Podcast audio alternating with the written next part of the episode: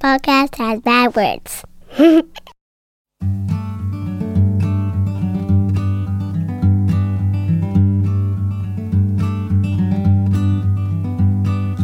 Every little thing you think that you need. Every little thing you think that you need. Every little thing that's just feeding your greed. Oh, I bet that you'd be fine without it.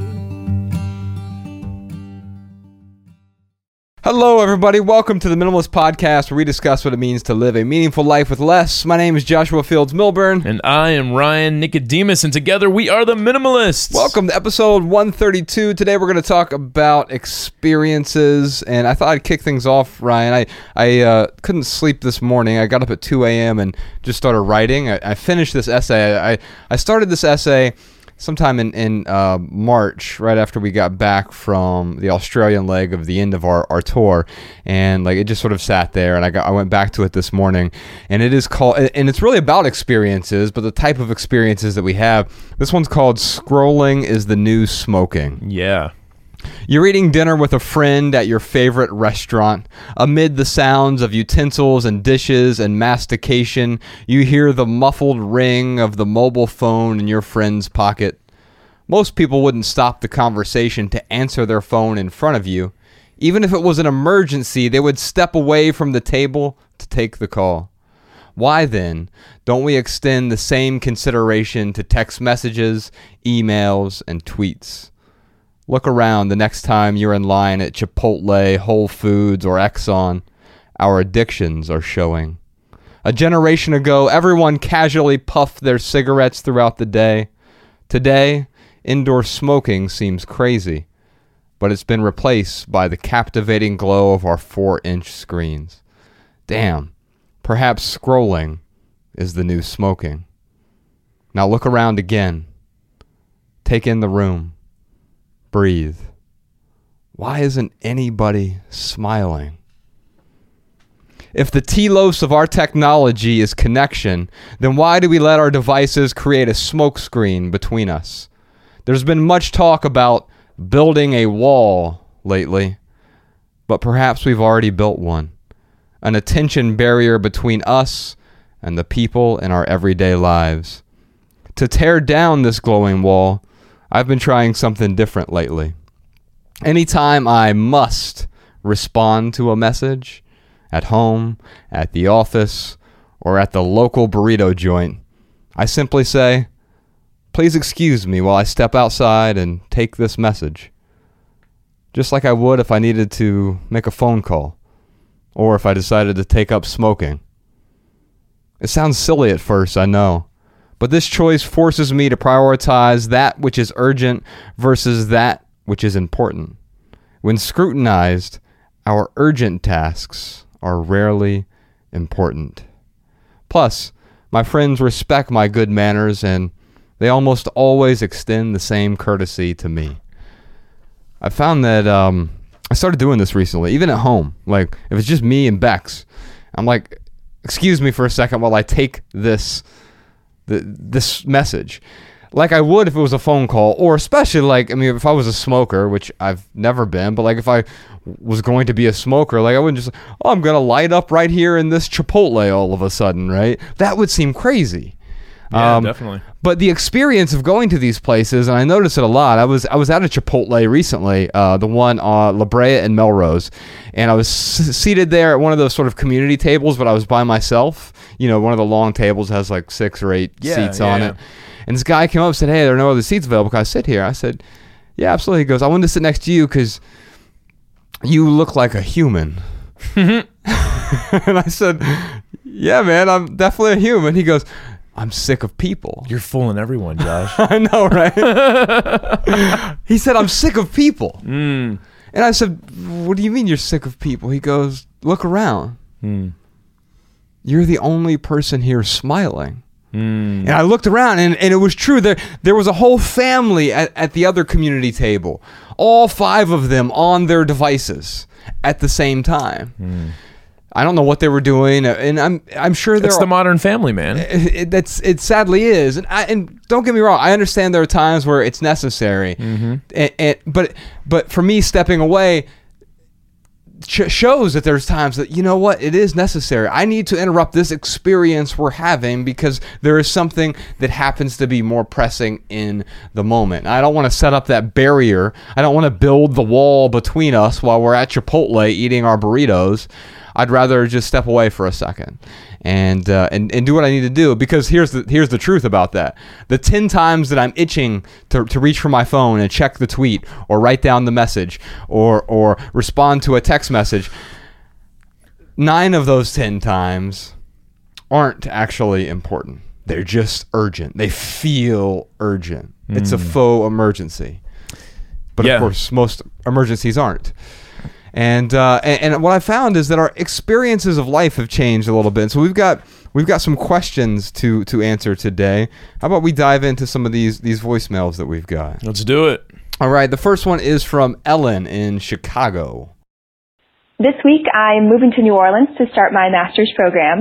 Um, I'm excited to be moving into a new place, into an exciting new city, um, and I'd love to know what advice you have for moving to a new city and making sure to not get caught up in the potential materialistic experiences that come along with that.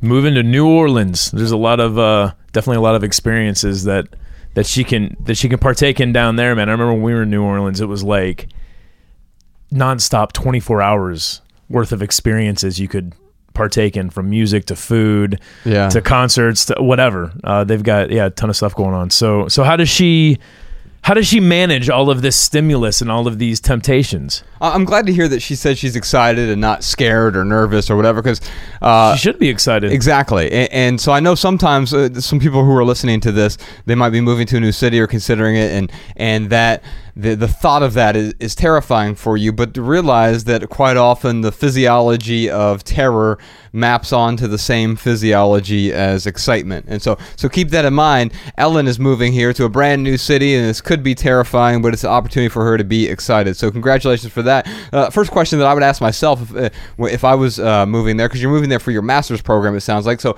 I don't know. Are you going to be there for a long time? Do you not know? Uh, what what is the commitment that you're giving yourself to right now? Is it two years? Is it ten years? Is it the rest of your life?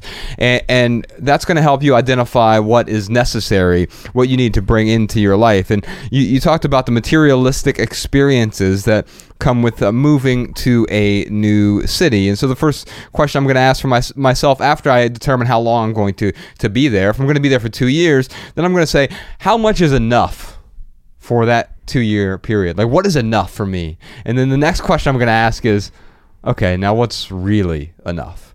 So the first thing when I say what is enough, quite often people will think like okay, what do I need when I move into there? You know, the, the, the, the chapter and everything that remains, right? I start, you know, filling my new, my new apartment with stuff is like, I need the couch and the end table and the, the sofa and the throat pillows. I really thought they were called throat pillows at the time, right? Um, and, there's nothing inherently wrong with any of the stuff that I was considering buying or the things I did buy actually.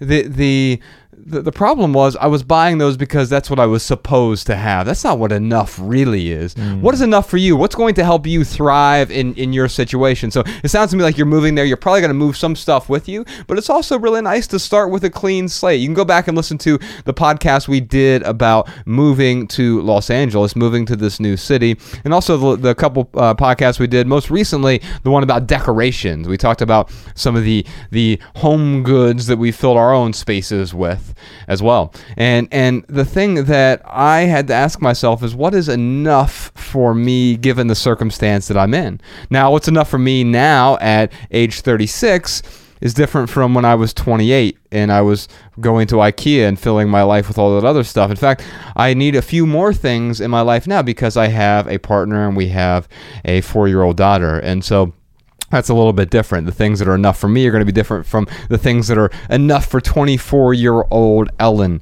here. So, what is really enough for you? What are the things that are going to add value to life? What, what's going to serve a purpose or bring you joy? And then, Ryan, I know once you've determined that, the, the what is the bare minimum material things, slowly populate your life with those material things. You don't need all of them right away. Think about those things. The real thing to think about here, instead of the new stuff, is what are the experiences that a, a city has to offer? So when you move to a new place, I can think of when we moved to to Missoula, you discovered some some new experiences almost immediately, right? Yeah, plenty of experiences. You know, the first piece of advice I want to give Ellen is uh, make sure she has a clear budget. I think all those things that you talked about, that she some of those things she will need to bring into her new house she's got to be clear that she can afford it and and I am talking about monetarily here but she's also got to ask other questions too right can Okay. she afford to can she afford to store the item can she afford to take care of the item like how much? A big enough apartment to, to have all the stuff. exactly and if she's going to be there for only 2 years uh, then then she probably doesn't want to overwhelm herself with uh, yeah with with with more costs than just monetary costs, especially if she's going to be taking a master's program. That's going to eat up a lot of her time. And in Missoula, man, uh, you know when we moved there, I think the first thing I focused on it was really finding the right people to hang out with, because uh, I think for so long when I would find uh, new relationships, it was usually based off of my shitty habits. Yeah. And when I would f- build relationships off of those bad habits, uh, well, then guess what? I just am perpetuating all of those bad habits. So when I moved to Missoula, I went out of my way to make sure to build relationships with people who I emulated, who I wanted to be like. So yeah, I was I was in that play when I first got to Missoula. Uh, thanks to Rebecca Schaefer and, and, and Josh Wagner. Uh, they did a really, really awesome job of just helping me grow through this whole experience of pretty much ad libbing uh, a, a script. I mean, when when when I got when I got um, uh, the the callback for the audition, they're like, "Yeah, you you've got the part. Great, come on in. We're gonna start working on the script tomorrow." And I'm like, "Wait, what? There's no script?" And you're the lead role in this play. Right, right, right, Right. So, so long story short, I just went out of my way to find good people.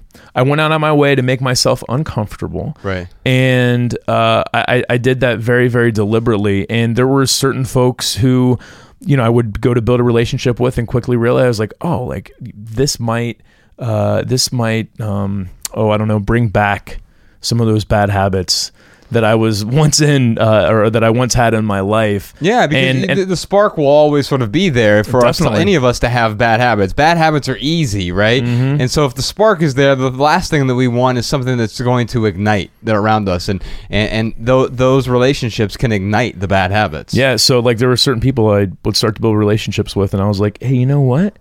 Maybe this isn't going to be such a good friendship, and that's okay. That's kind of the fun part of moving to a new city. Right. Is you get to decide who you hang out with. You get to decide who your community is. You get to decide what what your new habits are, and and really act on those. The uh, the other thing too, I want to warn Ellen about is don't fear that you're missing out on anything. Like this is uh, something that you and I have definitely talked about before, Josh.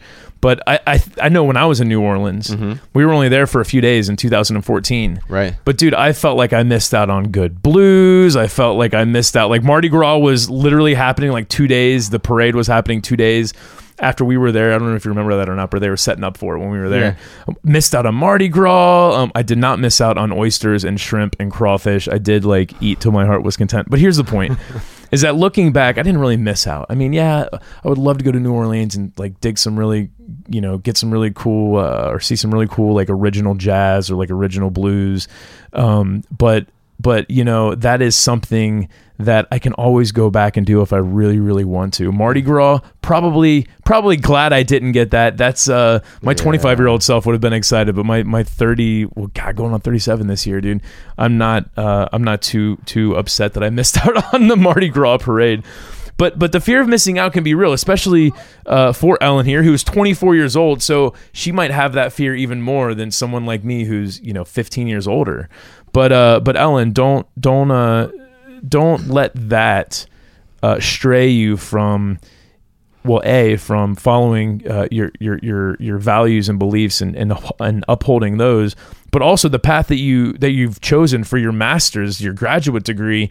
Uh, don't let the fear of missing out distract you from the purpose of, of why you moved down to to New Orleans. And Yeah, I, I agree that, that the, the, the fear of missing out is, is going to be big, especially moving to a new place. There's it's going to be there's so many things to do, right? Yeah. And, and uh, uh, the the other thing that comes along with the fear of missing out is is the, the sort of paralysis of the the paradox of choice. Like there's so many options that oh oh my god, like there I, I there's so many things I could do. There's ten thousand things. I'm not going to do any of them because I'm overwhelmed by it. And so what what I say is is pick something. Know what your priorities are. Know why you're there. You're there to get your your master's program. That is your that's your priority, right? But then what are your other priorities in life? And then f- fill your life with the things and the experiences that augment those priorities. So for me, when I first came to to Los Angeles. Um, the museums and different parks and different programs or different weekly and monthly gatherings that things that were available that were free or inexpensive or that were well worth the the money. We talked uh, on a previous podcast about going out to the hollyhock house and, and experiencing the the arts and the culture of a city is a great way to understand the, the city and its inhabitants. And also what are the things that are gonna that are going to uh, amplify your health right? Yoga or soul cycle or the russian bathhouse these are all things that i think about here in, in los angeles um, wh- where's the healthy food how are you going to fuel your body so you fuel your mind you do the best you can in in this master's program and the last thing i'm thinking about here ryan is this tweet i got this week from a gal named hannah stone she said hey great podcast guys uh, the one we did with rich roll a couple weeks back Oh, yeah. That was great. um, and she said, uh, Josh, at the end of that episode, you mentioned that you loved Los Angeles. You love living in Los Angeles. I'm moving to LA soon, and I'm curious about what your favorite areas slash pockets are. How do you think traffic and commutes fit into minimalism when trying to find a home base, especially in a city like Los Angeles? Well, what Josh really meant to say was is that he really enjoyed Los Angeles. no, he doesn't love Los Angeles. I- I- He's not going to marry it. well, I love the experience of Los Angeles, right? You truly love it. Uh, the the experience. So so I, I I love the experiences. I don't love the things themselves, right? Like Los Angeles is a concept. It's not a, a physical item, right? Uh, I mean, it is technically uh, you know certain square miles a, but but what I mean by Los Angeles is this nebulous idea of Los Angeles right? okay. um but but yeah I, I there isn't a a a widget or something called Los Angeles that I love. You're absolutely right about that. I I don't love things. Um that's what Ryan's getting at here. But um so my response to her was I, I responded with some pockets that really stand out to me. Uh West Hollywood Venice Santa Monica Pasadena downtown are all great. By the way I forgot to add Silver Lake Echo Park uh, Los Feliz and and Studio City. Those are all really good pockets as well. I'm sure there are many others uh, that, that I'm, I'm skipping there that I haven't had the time to experience yet. Uh, but my my advice to to Hannah because she asked uh, was spend time exploring, find your tribe or tribes. And the traffic's not that bad if you end up in a location that suits your needs. And so I think it's important when you're finding a, a neighborhood in any city you're going to, like what's the location that uh, has proximity to what you need and what you desire. When we first moved, uh, well, first come, started coming out to Los Angeles, I didn't like it because I could, couldn't find the right pockets at first, right? And so I think it's about exploring a little bit. Explore the city. You have these fresh eyes. And by the way, let's say you've lived in Dayton, Ohio your whole life, like I did. Um, it doesn't mean you can't explore the city now. You can explore it like you're a tourist. And um, uh, there are plenty of experiences in the city you live in right now. There are museums that you've never been to or haven't been to since you were a kid. There are stadiums and art museums and festivals that you have not gone to, but if you were a tourist, you would show up. Why not show up in your own city like a like a tourist with a fresh pair of eyes and experience your city anew? Speaking of festivals, I was watching this video of uh, the most recent Coachella, and this dude was walking through the crowd, videotaping the crowd, and it was there wasn't one person not on their cell phone. Well, I take that back. The people who weren't on their cell phones were like posing for pictures.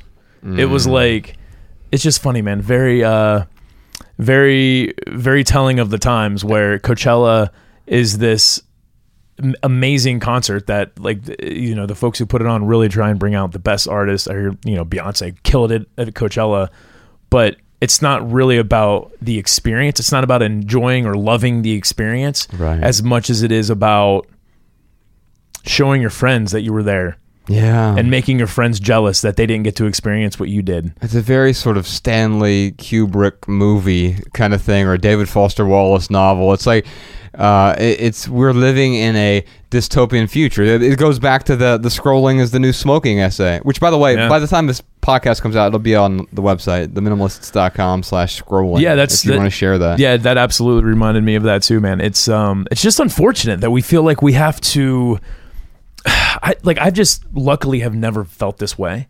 I could care less about posting a picture of anything. I was just I just saw Elton John. It was one of the most amazing concerts I've ever seen in my life. There's nothing on social media about it. Man. I could care less if people knew that I was or was not at Elton John. I was there.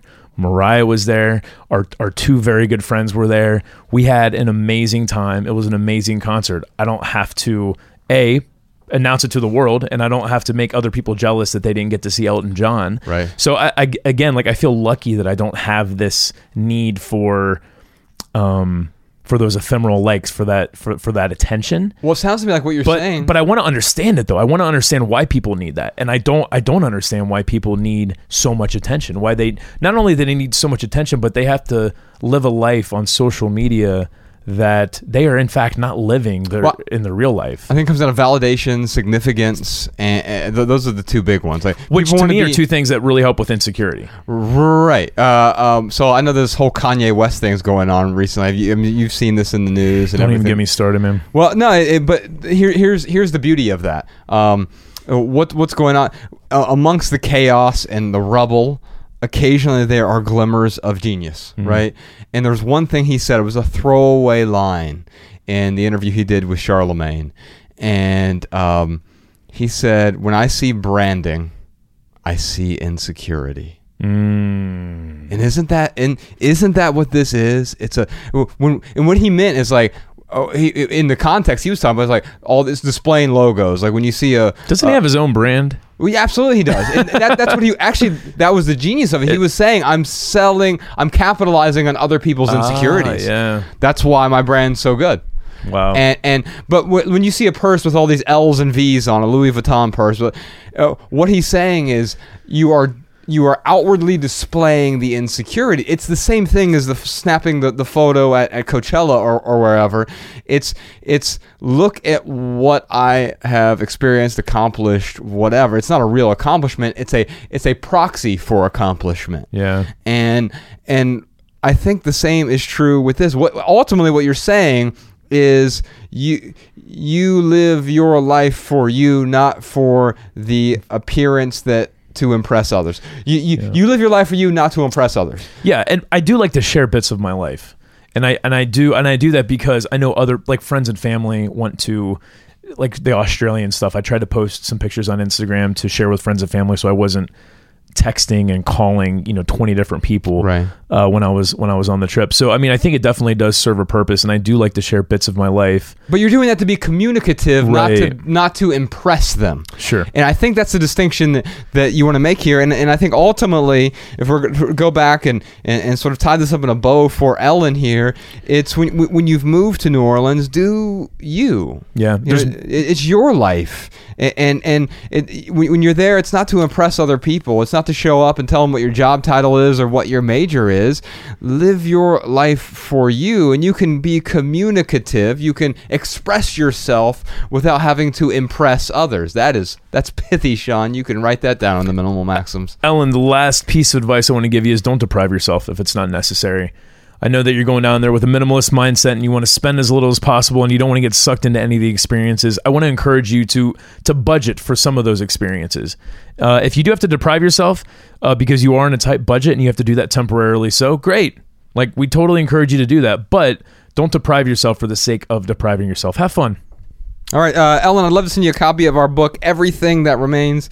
It's my favorite thing that we have ever created, and it is, uh, well, it's this five year journey of me and Ryan leaving the corporate world, going from these suit and tie corporate guys to becoming minimalists and ultimately the minimalists. But there's also the story in there of downsizing. When I my marriage ended, my mother died. I dealt with my mother's stuff and had to downsize her stuff, and and went to a different city and moved all of that around. But also, I moved into a, a smaller apartment and started downsizing my own life in, in Dayton, Ohio. And then again, we moved to Missoula toward the end of the book. And that experience of, of moving across the country is, is in that book as well. And a lot of the lessons learned from that. So, Sean, if you could reach out to her, uh, send her an audiobook version of that. If you like this podcast, you'll probably like the audiobook. Or if you're more into reading books, we'll send you the physical book or the ebook if you'd like. Or Josh will come to your house and read it. No, you're not doing that. yeah, I'll do that. Sure. Why not? haven't been to New Orleans in a while. All right, Stephanie is. Just imagine you knocking on the door with a copy of everything that remains. As soon as as soon as Elle opens the door, you're like, chapter one. it was a dimly lit conference room. no, no, no. no. It's uh, our, Ghosts in the ceiling. no, our identities are shaped by the costumes we wear. Oh yeah, that's what it is. I'm seated. Okay, never mind. Never mind. All right. yeah. By the way, it's that first paragraph and everything that remains. I, I was talking to Jessica, our social media gal, about other day. It's it's the best thing I've ever written. And it makes me intimidated for the next book or next thing. Like, in fact, I've had four sort of false starts um, on books since writing that book, and it's mainly because of that first page is so good. Yeah. I'm like, oh, it's so it's so hard. How am I going to do better than that? You know what, dude? You said something to me the other day when we were. It was I think it was me, Mariah, you, and Bex, and I forget what I was talking about. It was something about the special that we're uh, filming. the That- new documentary. the new the new documentary special that we've got coming out. yeah. And I was like, I mean, our expectations are really low. Our standards are high, but our expectations are really low. Right. And I was kind of talking about our expectations, and you said, Ryan, I had this realization the other day Uh huh. that minimalism, a documentary about the important things, it might be the best thing we ever do. Yeah, the most popular thing. And you're and you're and you're and you're you're accepting that. Yeah. And you're okay with that. Yeah. There's no reason you should not have that attitude with this with the next book you're trying to write. man. No, I, I, I totally agree with you. And um, uh, it- You may you may never write anything as good as that first page ever again. Yeah, it, That's okay. It's true, and it, it there there's something about about that writing and the time that, that I wrote it. Uh, in that cabin in the middle of nowhere, that, that made it sort of like there. It was the, it's this time capsule, and it's and it's it also feels like when people ask you how long did it take to write that book, I'm like it took 32 years to write the book, right? Right. Because it's about the experience of the first 32 years of my life and your life, and and it's this infinitely dense thing of, of experience of growing up poor and then making it in the corporate world and and the taste and the touch and the smells and the feels of, of all of that and yeah it was incredibly difficult and painful to write too and so so um, sometimes you have to experience that pain in order to create something that gorgeous Yeah. Yeah, that's true.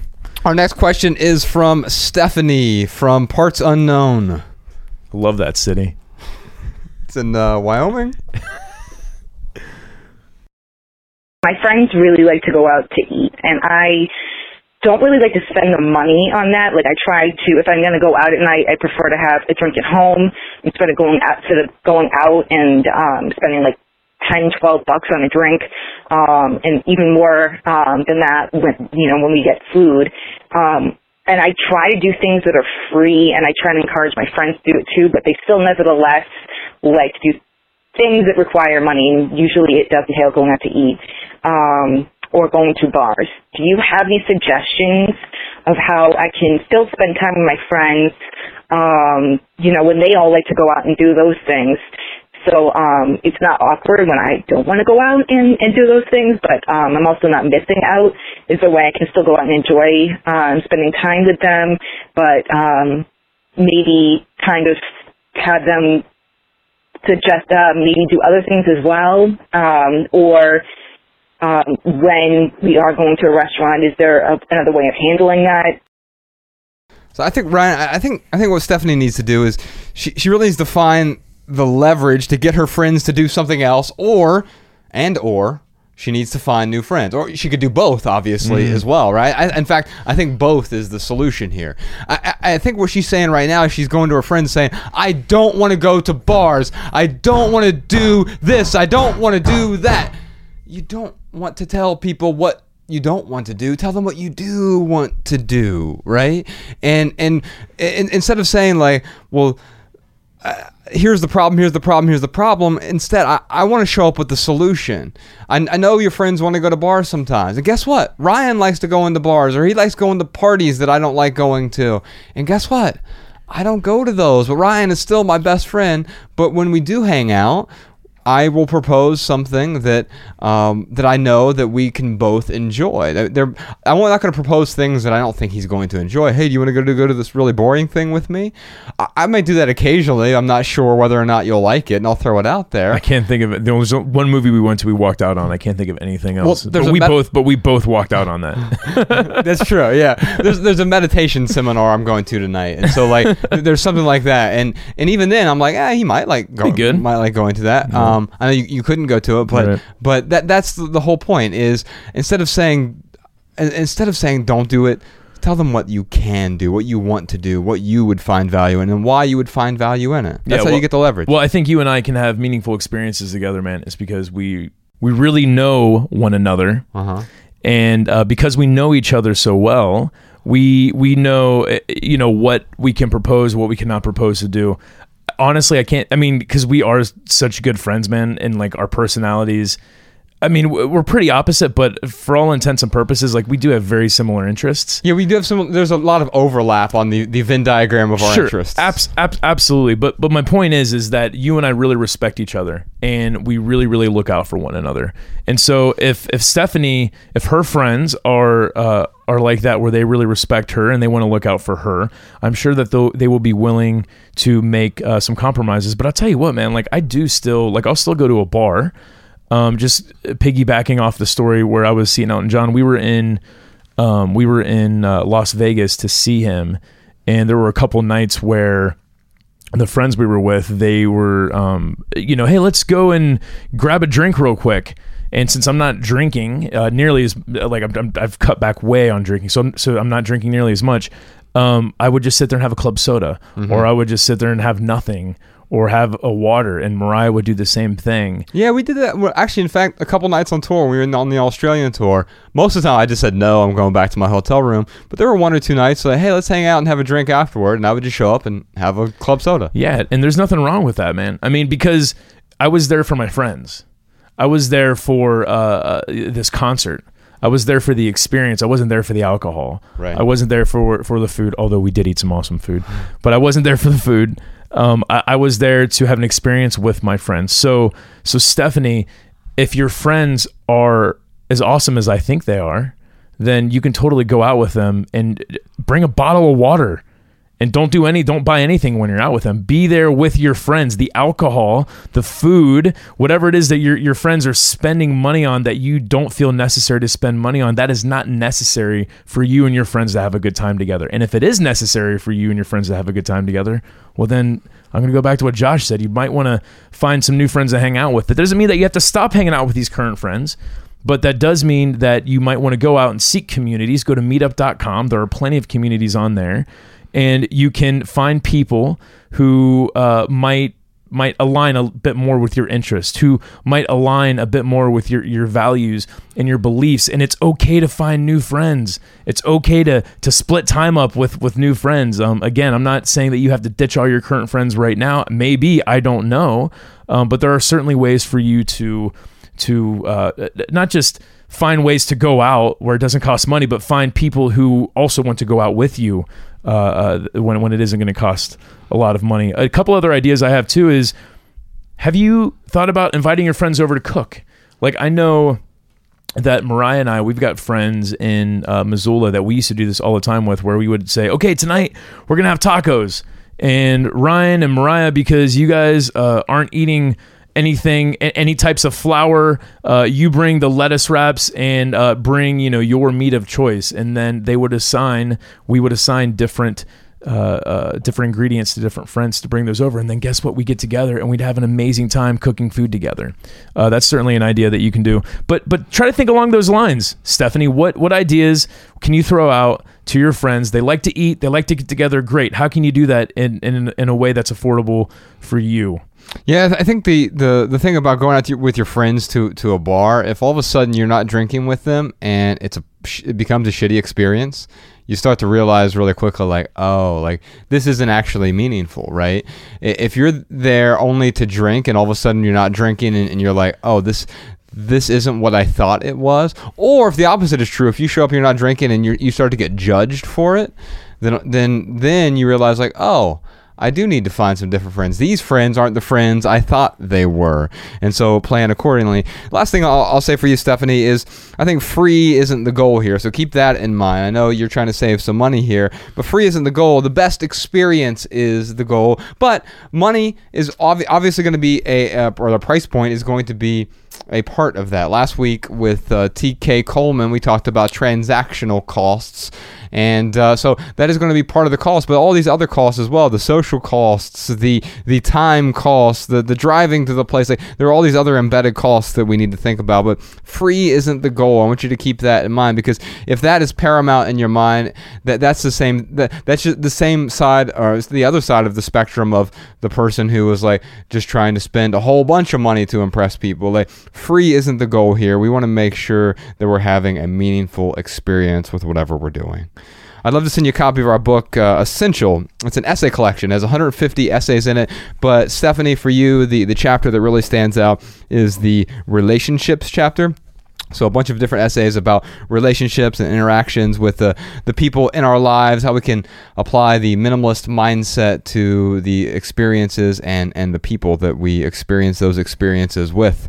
All right, y'all. Uh, we'd love to hear what you have to say. So if you have a comment or a tip about experiences, including advice for any of our callers today, then leave us a voicemail 406-219-7839. You can also email a voice memo to podcast at theminimalists.com.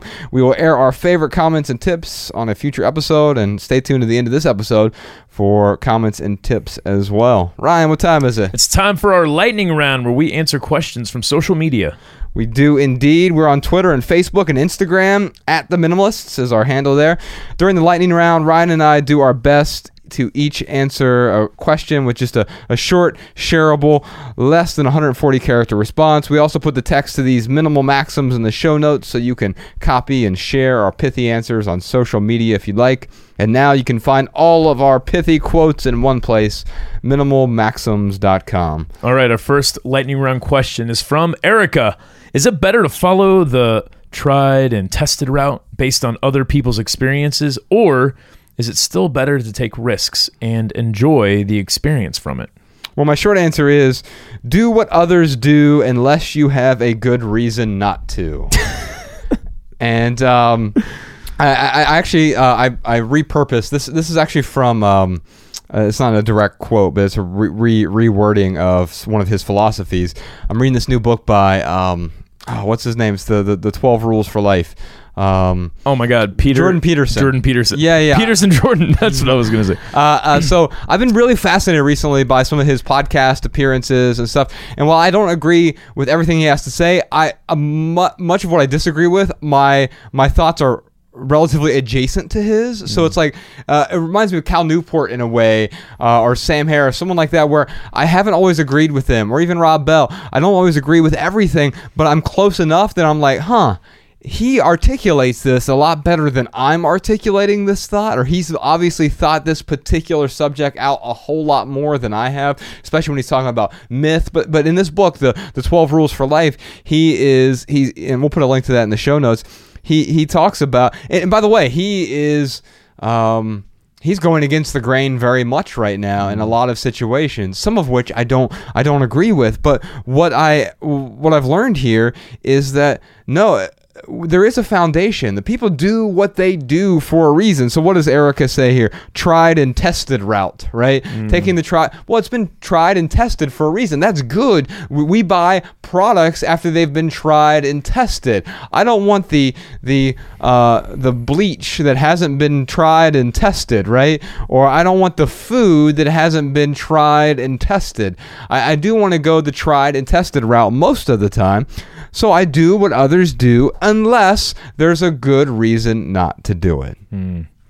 Uh, my short answer is this: learning from others' mistakes is a good idea. So is learning from others' successes. But there's rarely only one way to do something.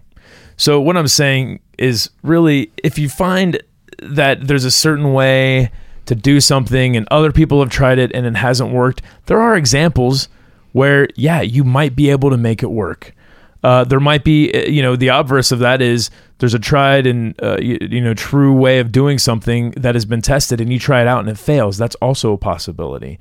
So yes, definitely learn from other people's experiences as much as you can, uh, but don't but don't let that.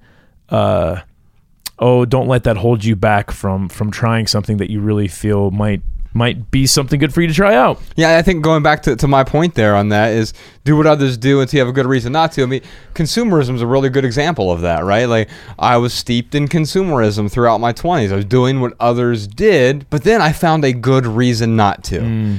I was not living a meaningful life. What was my good reason to pivot away from what most other people were doing? So once you have that good reason, then be willing to take charge and and and be in charge of your own life. And you don't have to worry about the tried and tested route. I think about like when we started the minimalists.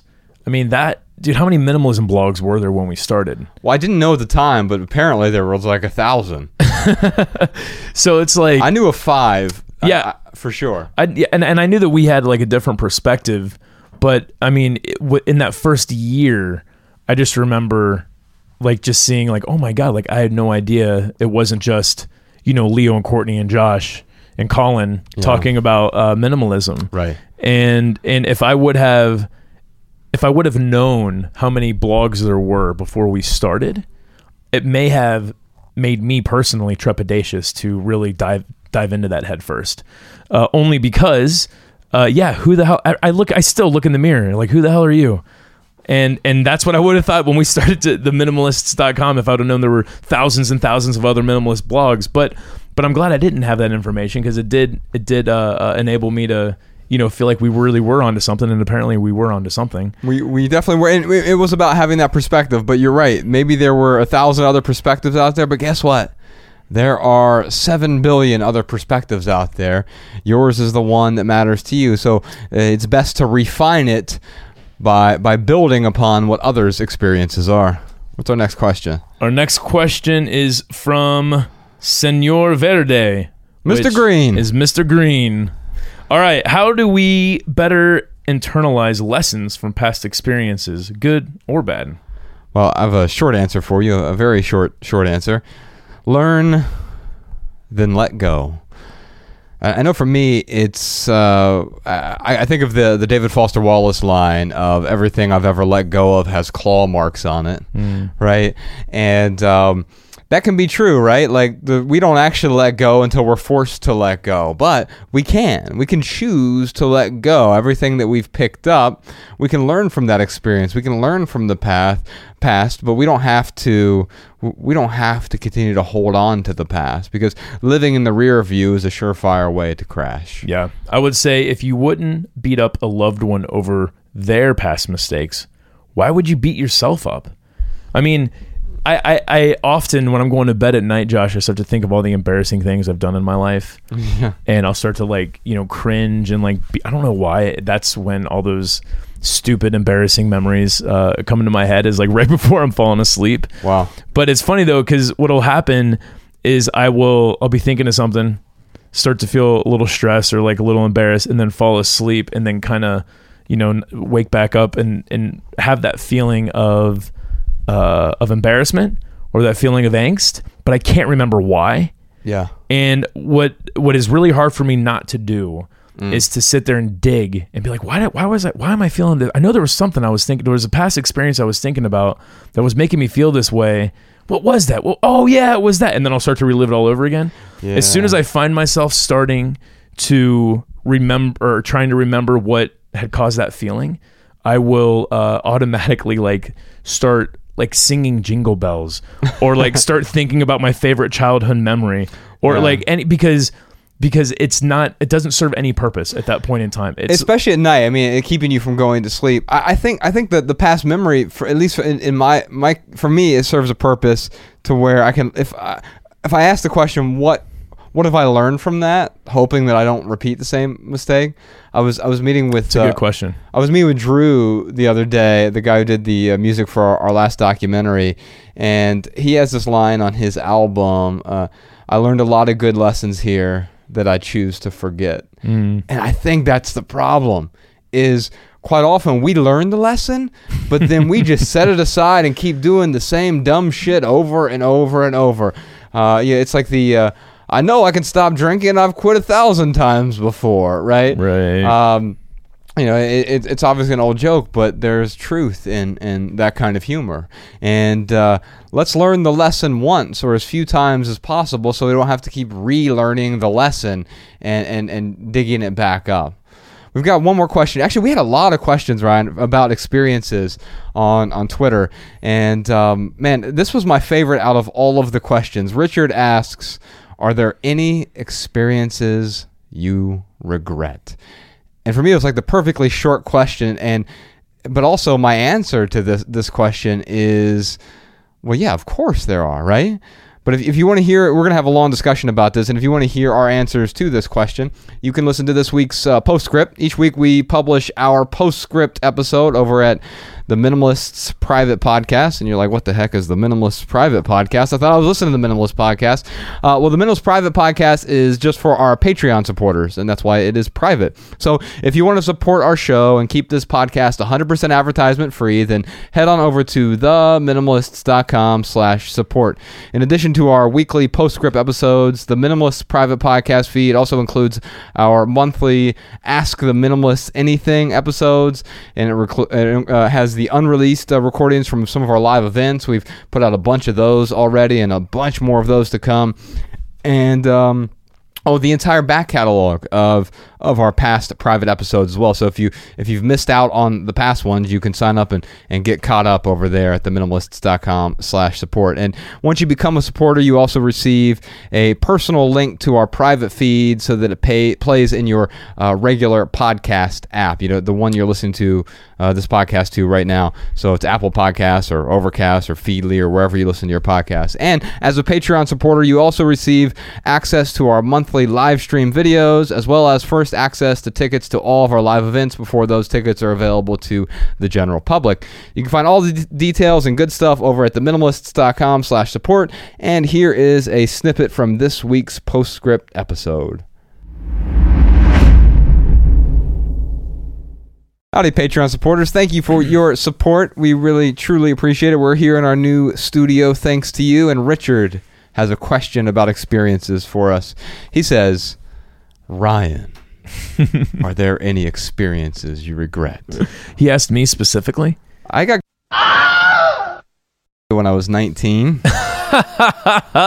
this is what you get Patreon. You get you get stuff that Josh and I normally wouldn't just say in front of our our, our, our regular podcast audience.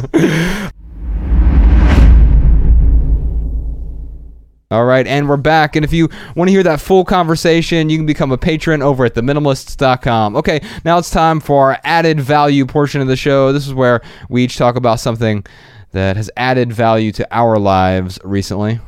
Ryan, has anything added value to your life recently? Yeah, man. You uh, briefly mentioned it on uh, the podcast when we, were, when we were talking with TK, but uh, there's a new album. This is new. It is 2018. I already told you about it. The Lead Wise uh, Paranoia album. Lee DeWise. So good, man. I saw him in concert. Uh, God, just a few months ago. The friends we went to Vegas with, Yeah. they're actually friends with Lead Wise. Oh, really? Yeah. Um, I got to meet his wife and stuff. it Is was he great. from out here? Um, I don't know. I don't know where he lives. I, did, I haven't asked. Um, but the they, album is so good. they might be staying out here, dude. You had the. What did you say? You're like, you, you said he uses auto tune just as good as. No, I said I said it's auto tune used appropriately. I Right. said there are only two artists that use auto tune well. It's him and Young Thug. Young Thug. That's who you compared it to. That was great. but it's nothing like Young Thug. no, Thug. two completely different genres. Yeah, they just both know how to use auto tune really yeah, well. he did. He did do it really well. No, it's it's like the more and more I listen to it too, the more and more I really enjoy that album. But I yeah, agree. It, Check it, it, out. continues to grow on me. Like it, I uh, first time I heard it, I was like, "Wow, this is good." but then I listened to it again, and it has just been playing on my Sonos speakers in the house. Like it's just uh, it's been on repeat, man, and it is it gets better each time I listen to it. So I have a few things that uh, experiences that have added value to my life recently. Uh, listening to that album is definitely one experience, but um, the movie which you have seen, Ryan, um, it's just a movie that has stayed with me, and and I ca it's not uplifting or anything like that, but sometimes a piece of art just stays with you. You know what I'm saying? Mm-hmm. And it's the movie was uh, Wind River. Oh man, I know. I've, I saw it on the airplane. Yeah, and uh, What is it? Uh, what was it about I- again? well, there's uh, uh, they're in Wyoming. He's uh, um, a hunter. Uh, I don't want to give Oh, anything away, but there's there's a scene midway through the movie Oh yeah, that yeah. is that is so visceral and then of course the the way things play out and it is it's tied up in a way that I wouldn't say there's a pretty bow on top but but it it does uh, unravel I would. Yeah, it's like a like an action movie kind of. it's it's hard Dr- to it's like an action drama, more drama than action. yeah it's, it's definitely a drama and there's very there's maybe one action scene in in the movie for sure Yeah, it But- just it's one of those movies where like it can show. I know exactly what scene you're talking about. Um, it can show you the worst side of humanity yes and and the best side and the best side. And you know what, man? It is when I when I saw that movie and it, and it gave me that visceral feeling. At first, I was like, I almost regretted that experience of watching the movie. yeah I was almost- I don't like this I was almost like, why, why would Josh tell me to watch this movie? yeah Um, but but then I was able to realize like this this this is real life, yes and these are things that happen, yeah and uh, it's it's important to not ignore those things. I guess. Exactly. We, we we can't just set aside. Not everything is a rock movie, and, and Dwayne Johnson is great, and that's uplifting movies, and He's just great, Josh. Dwayne the Rock Johnson is awesome. he is. But Truly awe-inspiring. but, but but the other side of all inspiring is is real life and, and realizing where the valleys are and we're talking some deep valleys in this movie and uh, Jeremy Renner who's the star of the film is absolutely unbelievable. I mean uh, how he didn't win an Oscar for this film I, I will never know. Um, he did such a great job. Uh, three other things really quick. There was a music video. It's a live uh, well it's at NPR so it's like live but in studio thing. It was uh, Noah Gundersen his sister Abby Gundersen and Phoebe Bridgers. And Phoebe Bridgers uh, is a new artist whose new album I really love. But this video, uh, it's a matchup for her song "Killer" and his song, which is called "Oh, oh the Sound," and it is. I was watching it. With, it's like an eight-minute long video, music video, and they're just playing these two songs mashed up together. It is gorgeous and downtrodden, but it's an experience. It, was me and Bex and Ella all just surrounding this laptop watching this. And uh, n- spoiler alert here: Noah Gundersen. I think he got into a fight the night before. 'cause He has a black, he has a black eye and a band-aid on his face oh, uh, and it looks so Noah Gundersen. And for those of you who don't know who he is, he has some really great music. But um, we'll put a link to this in this, this video in the show notes. It's an NPR video with Noah Gundersen and, and Phoebe Bridgers. it's funny because he's not a popular rock star, no, but he looks like the most popular rock star I have ever seen. he's the epitome of of He really of is. It's Yeah. crazy. And I've seen him live so many times, and uh, what a great performer! His music is It's- startling. His his show it starts out at the climax and Yeah. it and it just stays at that climax level. Yeah, until the very end of it and then it and then it drops off. It's like from the very beginning he's just like oh it's yeah he's he's a, he is definitely a a showman very much Yeah, the way I would describe him, I would describe him as an acoustic rock star because he also plays a lot of like acoustic shows. Mm-hmm. Yeah. but it's like it's almost heavy acoustic is the way I could describe it. you it. just saw him in concert not too long ago right yeah, I saw him down in Orange County. so was it did he have the like all the lights going and the lasers and stuff No, it was just him and a guitar and a piano. It Oh. was so gorgeous because you hear the songs differently. Uh, that song, "The Sound," is a heavy rock song, but when he plays it on the piano, like I felt like balling up into a, a- fetal position and just crying. Uh, he's that good. Uh, in fact, the way I would describe it is how jokingly uh, Trent Dabbs describes his music. He he calls it heavy mellow. and uh, yeah, that that's sort of how Noah Gundersen's music is. But check that video out; you will you will not regret it. Uh, two other things, really quick: stand-up special from Tom Segura, "Disgraceful." It's had a lot of controversy surrounding it recently because he's made some jokes that people in Louisiana weren't happy about. So sorry, Ellen. Um, but um, anytime there's controversy surrounding something, it at least piques my interest. And then I realized the controversy was for nothing here. But the stand-up comedy special. What was from- the controversy? Can I Uh, ask, or do you not want to? It'll ruin about the joke. I can't give away his bit. All right. Uh, but to check it out. We'll talk yeah, about it on, later. yeah, it's on Netflix. Check out Disgraceful from Tom Segura. It's hilarious. Bex and I laughed through the whole thing. And then, last but not least, Seth Godin has a new podcast. Have you been listening to it at all? No. It's called Akimbo, um, which means you know to stand like this with your arm, your hands on your hips. Like the Superman pose. Yeah, yeah. Basically, uh, standing akimbo is standing, yeah, in in the Superman pose, even if you're not Superman. And um, it is, it's it's so Seth Godin, and it's so good. I bet it's his a weekly podcast is more minimalist than ours. Uh, yeah, and he answers questions at the end. Like he at the very end, somehow he answers two or three questions within seven minutes. I have no idea how he does it, uh, but he's a master. It Takes us an hour to do four. But anyway, th- those are the things that added value to, to my life recently. I've, I've found a lot of value in all of those. All right, let's move on to right here, right now. This is where we talk about what's going on in the lives of the minimalists. Uh, well, we're headed to Joshua Tree this weekend. We were in Dayton, Ohio last month, and we filmed some stuff for the new documentary called Less Is Now. We're filming some more stuff out in Joshua Tree this weekend, and uh, as soon as we have more details on the Minimalists Less Is Now documentary, we will we'll send that out to you. We'll send it to our email list first, so you can get all the details on where that's going to be and and how it will be distributed. Also, um, over on our side project, it's called Minimalism Life, which you can find over at minimalism.life. And also, I would encourage you to follow Minimal, Minimalism Life on Instagram. It's just at Minimalism Life. Really beautiful, curated collection of photos there at Minimalism Life. Um, I just published an essay over there called Consumerism is the New Virtue Signaling. And I'll read the first paragraph from that. We'll put a link to it in the show notes as well, or you can just find it at minimalism.life. There's a lot of talk about so called virtue signaling these days. However, public expressions to demonstrate good character aren't new. We've been virtue signaling with our sparkly new objects for decades. It's kind of what we were talking about a second ago, Ryan. It's the the the virtue signaling quite often of look at this, look how virtuous I am. Look at the logo on my bag, or look at the the concert I'm at. Look, I'm at Coach- Coachella. Let me Look signal. at the car I drive, Yeah, let- especially in LA. yes. And that doesn't make any sense to me. Why do people want you to know they're rich? Well, I I was just with my well, I was with my friend McGee recently. We were having dinner the other night. He's a uh, he's in real estate, and he's from the Bay Area. Grew up in the Bay Area, and he he gave me this this fascinating. Uh, well, and, he, and he, his office is in Beverly Hills too. So the people he deals with are in Beverly Hills, and that's not. Uh, by the way, that isn't not. Uh, um, I'm not saying people in Beverly Hills are bad. People, plenty of people in Beverly Hills. It's just a very expensive people. place to live. It's an expensive place to live. Everyone knows the zip code there, You're talking, right? yeah, four, five, six, seven thousand dollars a month of rent. It's an unbelievable. Yeah, probably a lot, lot more than that. Actually, the Well, yeah. houses he deals with. Oh yeah, yeah. forty-five thousand dollars a month. Good God.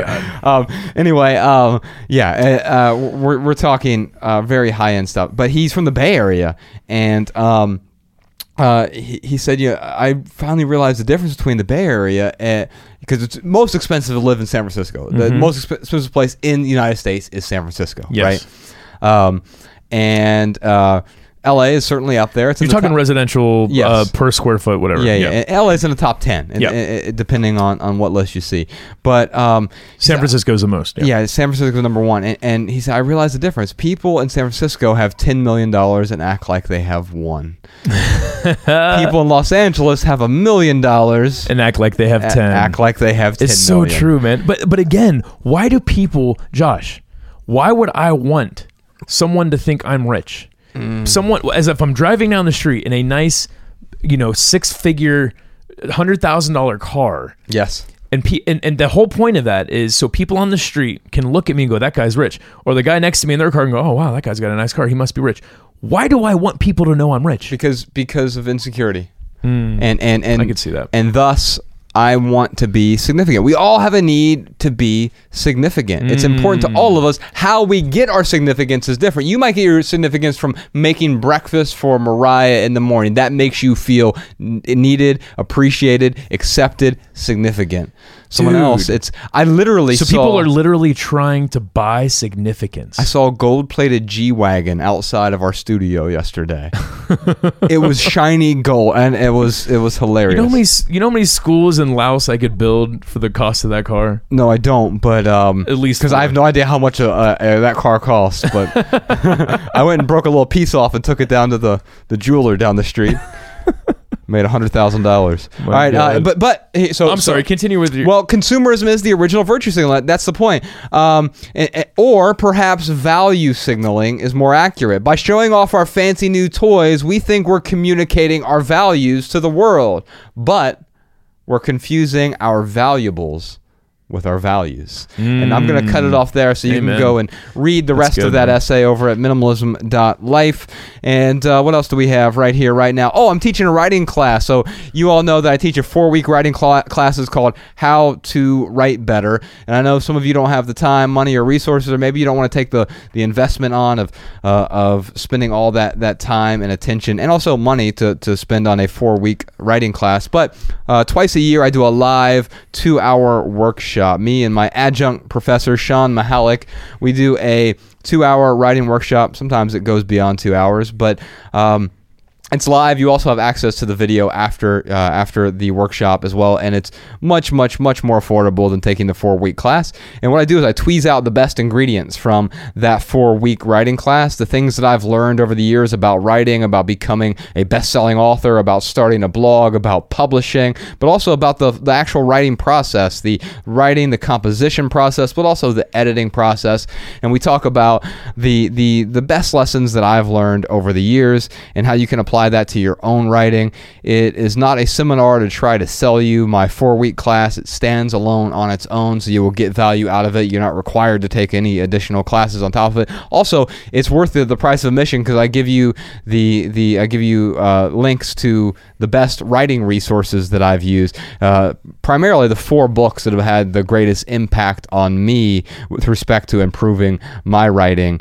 And uh, they're not books that you would think they're all writing books, but it's they're not like the the uh, the uh, bestseller list of, of writing books are the ones that have worked best for me. And I can tell you, I've tried over 100 writing books. I used to say I've read over 100 writing books, but I've read the first chapter of over 100 writing books. um, and, and I've gotten through quite a few of them, I've, dozens of them for sure. Uh, and some of them have been helpful, but the four that are most helpful for me, we go over those in this writing workshop as well. It's on June 24th uh, this year and uh, you can sign up for that over at theminimalists.com slash workshop. I opened that up to uh, 300 people uh, about every six months. And so those tend to sell out in advance. If you're interested in checking that out it's june 24th theminimalists.com slash workshop. Also, if you're listening to this podcast, we have a video version of the podcast coming really soon. If you want to check that out, head on over to youtube.com slash the minimalist you can subscribe to that and as soon as we start the video podcast you'll be able to to uh, to watch ryan's beautiful face pontificate on the microphone I'm gonna start combing my hair before these podcasts. Uh, oh, one last thing. If uh, you always hear us talk about the show notes, Shawn, put that in the show notes. Podcast Shawn, what about the show notes? Um, we email the show notes to you for every episode if you'd like. Just head on over to theminimalists.com.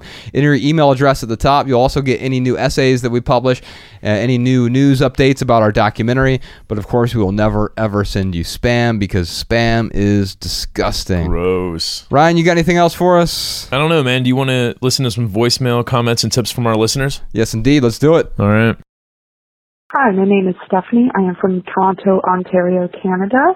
Um, I wanted to leave a comment in regards to the clutter post, and I believe it was clutter post where somebody was talking about all those kind of school papers and will you ever use them again and saving them, et cetera, et cetera. And I wanted to just um, share a tool that has really been added value to my life as somebody who is going through grad school wanting to do a PhD and does need to kind of refer back to those uh, those items and those notes. Uh, Evernote is really great because you can actually scan, scanning party, uh, scan all your items and chapters from books, uh, you know, journal articles, your notes, et cetera, et cetera.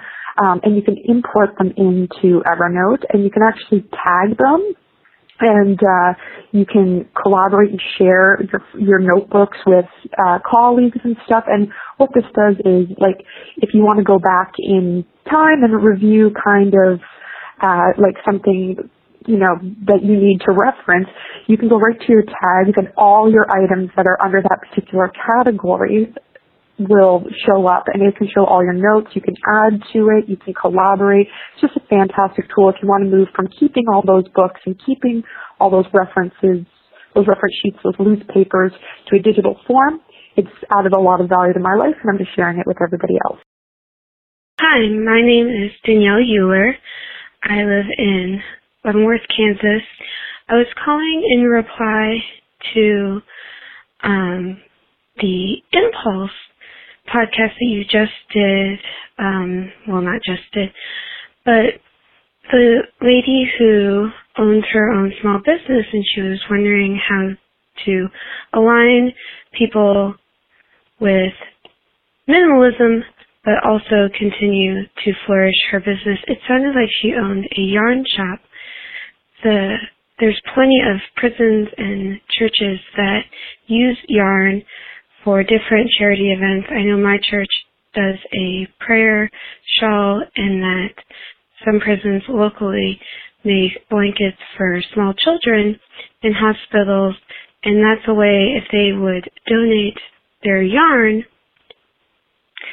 um, to give them a discount and that can also be something she gives back to her community. Hello, this is Morris Bradley Watson calling out of Tampa, Florida, and I just wanted to bring up a line of thought in regards to the selling part of decluttering when it comes to minimalism. The first half is a list of price points to consider when selling some of your unused stuff, and the second half is the philosophy behind why letting go is okay, even when you may not be 100% happy with it.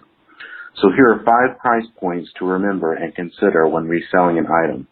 One, the price you paid for it sans tax. Two, the used price sans tax, which is always half the original price. This is what most people want out of their items, but it's not what they'll always get. Three, the market price for similar items. Four, the price the consumer wants to pay for the item. And five, the price you want or will settle for when it comes to the item. One thing to remember is that you don't actually own anything. That may be a difficult concept to grasp, but let me explain. Everything you buy is a remaining lifetime rental, meaning that when you are no longer here, your lease is up and your stuff is not coming with you. Where it goes from there is up for you to determine while you're still here. But let's say you get a brand new couch for $500 and use it for five years. You may not get 250 out of it. You may only get 50 to $100, but even at that, you have the experience of owning that couch for better or worse. And if you discount the amount you resold the couch for, you can count that as how much you initially paid for it. And if you do feel bad about spending as much as you did initially, taking off that $100 can help you feel so much better. So wait, you say, if this is a remaining lifetime rental, what happens when I break the lease and I resell it. Now that's actually a really fun part because most times when you break a lease, you have to pay a fee, but in this scenario, you're actually getting paid. But anyway, I found that looking at things this way has really helped me declutter and let go. I hope it helps everyone too. All right, y'all, that's it for this episode. If you have a question for the minimalists, give us a call 406 219 7839. You can also email a voice memo to podcast at theminimalists.com. And if you leave here with just one message, we hope it's this love people and use things because the opposite never works. Thanks for listening, y'all. We'll see you next time.